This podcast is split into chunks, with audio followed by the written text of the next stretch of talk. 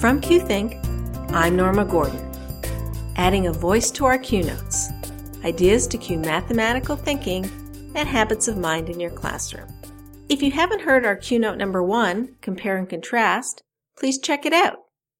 Today I'm sharing Q Note number two, Encouraging Student Voice. And we mean their actual voices. A challenge in student-centered learning and teaching is creating those opportunities where you stand back and the students have the center stage. This is what Thinklets let them do. But let me guess, an easy way to get a silent classroom?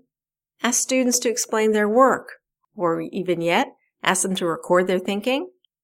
Sadly, students are, typically don't associate math class with oral presentations. So we want to orchestrate activities that are going to encourage student think aloud skills where they can voice their mathematical reasoning. When you have student working in peer groups, QThink teachers use small groups, one iPad for three or four students.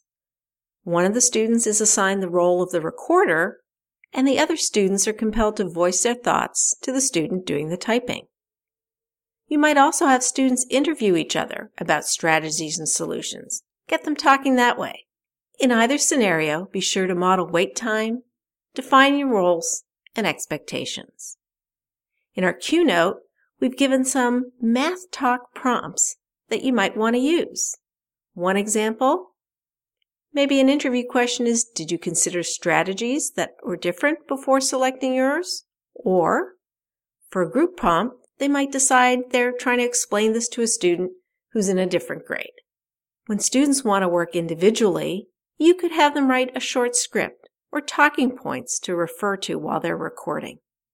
Between you and I, that's what I do for the QNote podcasts.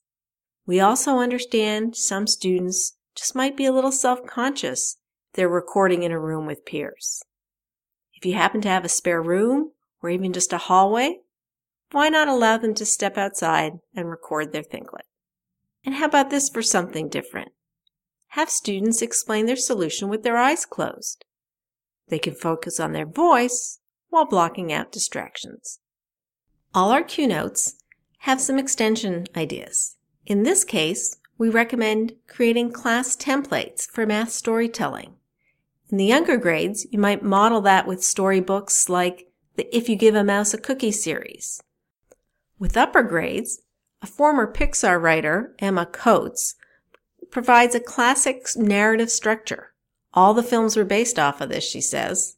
Starts with Once Upon a Time, Every Day, One Day, Because of That, until finally, you get the idea. She also has some terrific advice. She says that you should always finish your story. Let it go, even if it's not perfect. Move on and do better next time. I hope you enjoyed this audio Q note about building student verbal skills and confidence. Please let us know if you use any of our notes ideas in your classrooms. And next up, Q note number three, using three reads to launch the four phases.